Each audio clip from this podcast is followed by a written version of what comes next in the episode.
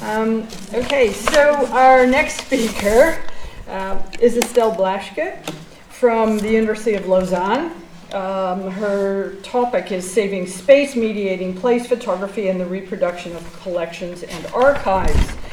Estelle is um, currently a postdoctoral researcher at the University of Lausanne. She was the author of the book Banking on Images, the Bettmann Archive and Corbis, which was awarded the 2012 Research Prize by the German Photographic Society. Funded by the Swiss National Science Foundation, her current project investigates the history of microfilm. Estelle.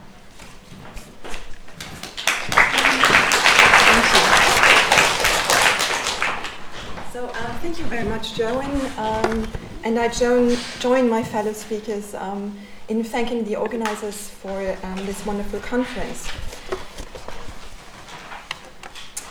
So, in 1927, um, the Library of Congress embarked on the systematic reproduction of manuscripts and books related to the history of the United States and the Americas stored in the libraries archives, and museums of several European countries. Internally referred to as Project A, research assistants crossed the Atlantic to identify, select, and photograph masses of documents, resulting in over 3 million still images. Funded by the Rockefeller Foundation, the Library of Congress made ample use of a photographic technique that was not new, but subject to major improvements during, uh, starting in the 1920s that of microphotography. In this paper, I will concentrate on and somehow really push the purely reproductive quality of photography and its capacity of mobilizing the objects that make collections and archives. The area in which this um, came maybe most plainly to work before the digital uh, was microphotography what happens when the machine invades the space of collections? What, when not collections, but their skin or form, as Oliver Wendell Holmes suggested, become available in different places? What I will try to show along this paper and in this very short time is that neither does photography produce a replica, nor is this skin or form immaterial. The term microphotography um, is used here as an umbrella term for all kinds of micro reproductions on transparent film. This includes the film reel, that is microfilm, which I will focus on, the microfiche, and the aperture card, a combination of a punch card and a film negative. There existed further formats um, which all differed in their applications and the way of reading the content. Project A, which tested microfilm, was only a small part of the Library of Congress's more general plan, amply funded by the Rockefeller and Carnegie Foundations, of building a national uh, um, a research collection of national status, and one that would equal those of its European counterparts. Also, it was not the first time that photography was embraced as a library or archival technique. When the impulse of documenting the world, as Kelley Wilder and Gregg Mitman termed it, resulted in the creation of various types of photographic collections and archives, photography also entered these institutions through the back door, one may say. Starting around 1870, national libraries, as well as some local study libraries, installed darkrooms, hired professional photographers, or even allowed their readers to make their own photographs of the library and archival holdings. The very idea of using visual recording as a copying technique and of reducing large collections, as for example, I quote, an entire library, or I quote, even the whole archive of a nation to a miniature format, reaches back um, to the early days of photography. On the occasion of the 1851 Great Exhibition in London, John Herschel noted the potential of the medium as, I quote, the most remarkable discovery of modern times for preserving public records in a concentrated form. Unquote. In The Pencil of Nature, William Henry Talbot explicitly emphasized the reproductive qualities of, um, on the example of three out of the 24 photographic, uh, photogenic drawings inserted in the publication. The future of copying originals, such as engravings or prints, was an inherent part of the art of photography, as Talbot suggested. With regard to plate um, 11, he commented, I quote, It enables us at pleasure to alter the scale and to make the copies as much larger or smaller than the originals as we may desire. As recent scholarship has shown, Talbot's interest for the photographic art was nurtured by his various other scientific interests, such as the decoding and translation of ancient texts. The possibility of making copies of rare or fragile material was something that Talbot, or anyone with an interest in the past, were clearly excited about. With the help of the apparatus, one could not only produce and store copies in a latent form, but also reduce or increase the scale of these originals at pleasure and as one desired. A distinctive, a distinctive feature of photography, and then one that distinguishes it from other forms, or most other forms, of reproduction. Some two decades later, the possibility of containing information in a microformat as a means of wartime communication was demonstrated through the pigeon post during the Franco Prussian War of 1870 71. Marking the cultural claim of this endeavor, the two hot air balloons used for navigating beyond the front line were named the Niepce and the Daguerre, as described in the commemorative publication by René Dagron. You see here Dagron's publication on the left hand side and two illustrations from Gaston Tissandier's chapter on microscopic despatches um, on the right hand side. It was, however, only during the 1920s that microphotography was subject to a new dynamic caused by a concatenation of technological advances and by its successful application in trade and industry. Besides the diversification of cameras, progress was made on the quality of the film material and the refinement of the chemical emulsions in combination with the film roll. In 1925, the fire resistant celluloid acetate film, the so called safety film, was put on the market, repli- replacing nitrate and facilitating the use of photography as an archival medium. And as you may know, cellulose acetate is also the component for all sorts of plastics and synthetic fibers, and thus the basis of a huge global industry. As part of a um, of a thriving market, Eastman Kodak, the inventor of the film roll and one of the major investors in microphotography, also founded the Eastman Chemical Corporation in 1928. By this, it secured um, the marketing of the raw material as well as the hardware.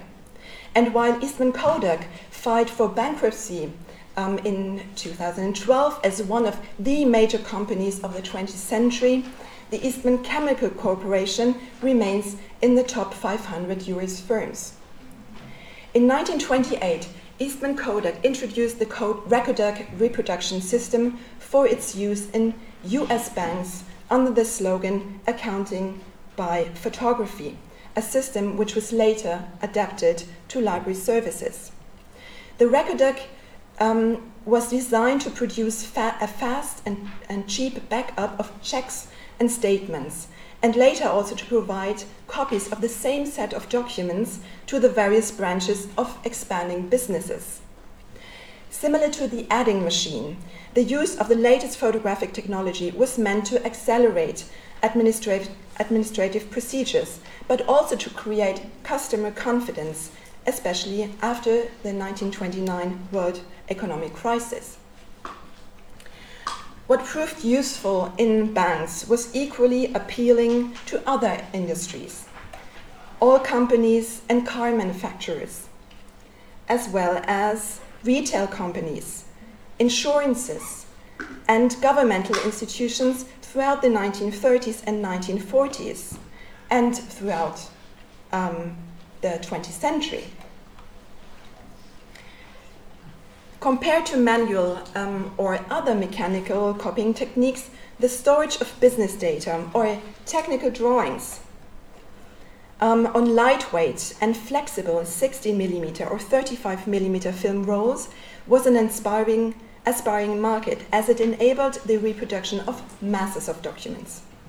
In 1950, Kodak promoted semi automatic microfilm devices that were capable of taking 50 copies per minute and as stated in an advertisement, I quote, 8,000 checks can be photographed on 100 foot roll of Recordak safety film. That's economy. Another rhetoric which is uh, very strong here um, is the analogy of photography and the virtual form of money, which I won't um, be able to explore here.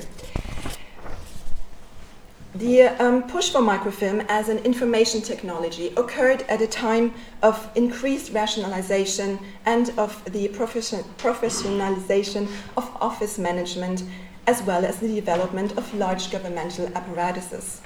As Alistair Black and others have noted, long before today's information society, capitalist formations were anchored in the need for and depended on the systems designed to facilitate communication and access to information resources.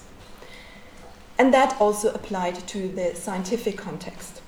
For libraries and archives, economy was an important rationale, but far greater was the idea of a better circulation and dissemination of knowledge. The ideological foundation was solidified uh, through a short but widely circulating essay co authored by um, Paul Otlet, the founder of the um, International Institute of Bibliography and one of the pioneers of information sciences, and the Belgian physicist and engineer Robert Goldschmidt. In Sur une forme nouvelle du livre, le livre microphotographique, published in several versions between 1906 and 1933, the authors claimed that photography was finally ready to elevate the inconveniences of the book, namely its rigid form and the costs of production and storage. In times of radical increase, the excess of scientific publications, especially scientific journals um, and documentation in general, um, as a consequence of the thematic and geographical expansion of sciences, the book, um, as well as modern documentation in general, tended towards the photographic form. American, French, and German inventors and manufacturers, big and small, subsequently, um, competed on the development of microfilm cameras and projectors for their application in libraries and archives, which differ significantly from the commercial use. Um, so you have on the one hand the more or less uniform, materi um, uniform material um, like checks um, and versus the very heterogeneous material that requires frequent calibration. Um, and Kelley was talking about that yesterday. And while in the commercial context the projector was primarily used to occasionally consult the content, the visualization was, of course, an indispensable element for library users. Many of the devices never, beyond, never went beyond the stage of a patent or a prototype. Standards and markets were unsettled, and often the latest technology was already outdated before it could truly establish itself. Despite several shortcomings, however, a clear economic, scientific, and political interest grew, especially in the United States, in the hope to monopolize a technology that had the potential of changing the ways in which information was collected and shared. The promise was so strong that it led to the close cooperation and again also competition between scholars of various academic disciplines, philanthropic foundations, public institutions, and commercial companies, which tested and further developed their recording and viewing technologies on the basis of several microfilming projects. To name a few, the university libraries of Harvard, Yale, and Chicago, which lacked access to European collections, established on site microfilm laboratories to complete their research collections, in addition to the acquisition of foreign books, journals, and manuscripts. From 1935 to 1942, under the umbrella of the Roosevelt Roosevelt's Work Progress Administration, the WPA, the Historical Records Survey aimed at bringing together historical records and newspapers from local and regional archives, thus exploring the possibility of relating data from various institutions. Microfilm was mainly used to reproduce written, typed, or printed material, but there existed also several projects of microfilming images such as the reproduction of the entire Farm Security Administration's, the FSA collection, under Paul Vanderbilt, the first director of the Photographs and Prints Department at the Library of Congress during the 1940s. Another example uh, was the use of the new Kodachrome color film during the early 1940s for the reproduction of illustrated medieval manuscripts, a project conducted by the College Art Association and the American Council of Learned Societies. Here, the film was cut into individual frame, frames in order to equip less well um, off um, art colleges with educational material. During World War II, microfilm was even applied to save through copies, endangered cultural heritage from completely vanishing. This so called emergency program, a sequel of Project A, sought to systematically reproduce the most important um, manuscripts in Britain, France, and Italy, including the holdings of the Bodleian Library and the British Museum. It is a project, by the way, which was later incorporated into ProQuest, an information, um, an information content company specialized on applications for libraries and research. An event, um, or better, two events, uh, which reflect the intertwinement of the idea um, of humanistic progress on the one hand and business opportunities on the other, as well as the political and economic stakes involved, was the presentation of state of the art microfilming by American companies and institutions at the 1937 World Exhibition in Paris. The expectations were high. I quote Robert C. Binkley, um, the chairman of the Microfilm Committee of the American Library Association. The exhibition should um, be a report of the progress already made in giving um, to the new apparatus its actual revolutionary use in scientific documentation. Um, library science and archival sciences. In um, other words, I think that we can present Europe by 1937 with something that will be as striking on the intellectual level as the Taylor system for scientific management or the Ford assembly line work in industrial technology. Unquote. But maybe more importantly, the exhibition coincided with the first World Documentation Congress, which was organized by the League of Nations and sponsored by Eastman Kodak. The conference was attended by 460 delegates, among them Paul Otlet, the former Zeiss Ikon director, Emanuel Goldberg, the librarians from the national libraries, and several protagonists from the American scene.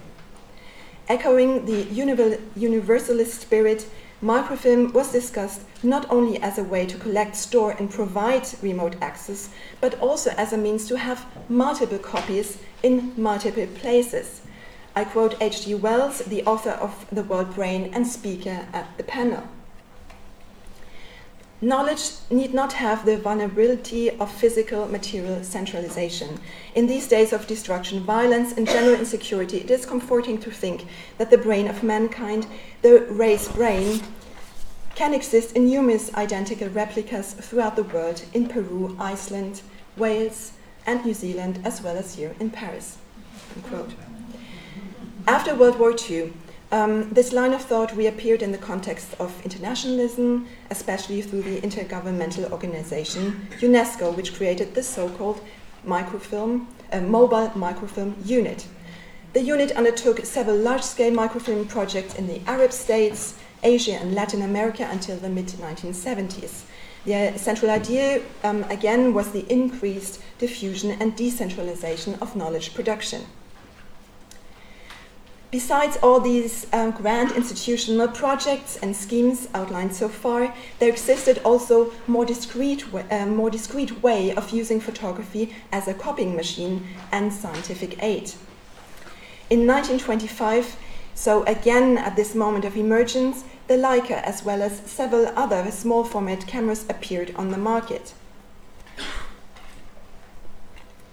The Leica was promoted not only as an amateur camera, but literally as the scientist uh, of as the excuse me scientist companion.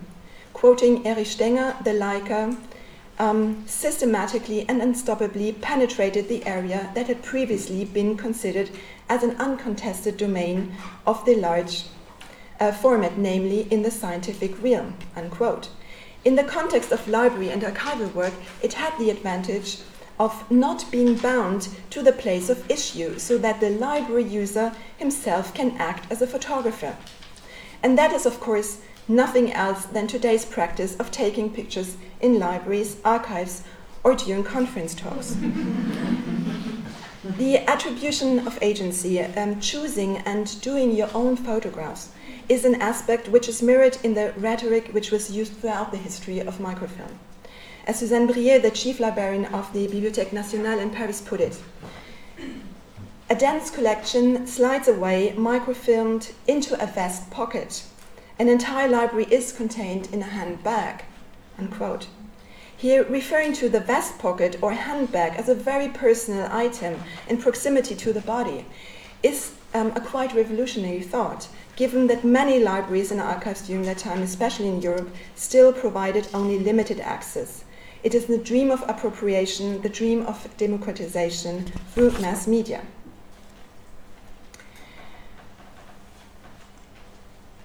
The aim of establishing microfilm as a tool for the free exchange of scientific research or even the outsourcing of memory by using microfilm as imagined by Vannevar Bush in a similar essay as we may think was largely hindered by copyright concerns and the lack of viable international regulations. But there were also other reasons for the growing reserve in the science world towards microphotography. First, the mechanical reading, which, according to um, the chief librarian of the University of Chicago, was so new in the history, in entire history of reading and writing, as to be no small obstacle. After all, mediating place also means mediating experience.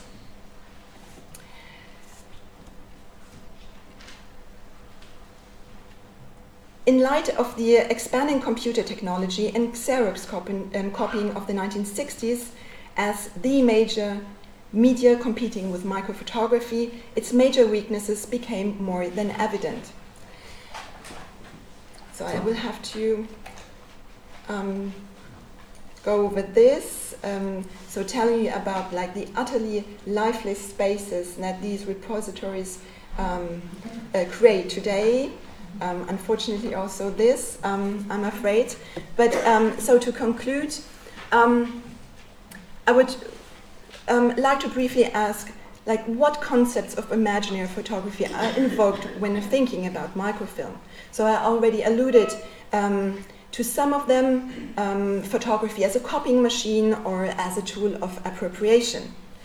In the context of business administration, thus the capitalist, capitalist logic um, there clearly was the idea of a better original. We don't need the matter so um, very much in the sense of Oliver Wendell Holmes's famous essay. In addition, microfilm cultivated the idea of only potentially becoming a material object. The history of microfilm is a history of light projection and screens rather than of prints, and in that it resembles the way in which we view images today. It was spurred by the fantasy of immateriality, and at the same time, its presumed value lay in, the, in its capacity to materialize in various forms, in various places, and at various times. But although microfilm radically reduced the physical object to a small and flat surface, it created more matter in terms of film material, technical equipment, and manual efforts. In terms of, it, of its disciplinary place, microfilm is neither considered photography nor film. It has no author, not even an imaginary, anonymous one. It oscillates between library and information studies, the history of functional photography, the history of technology, media studies, and the history of sciences. Its study, therefore, demands to push the disciplinary boundaries that have limited also many other aspects of the history of photography so far. Thank you.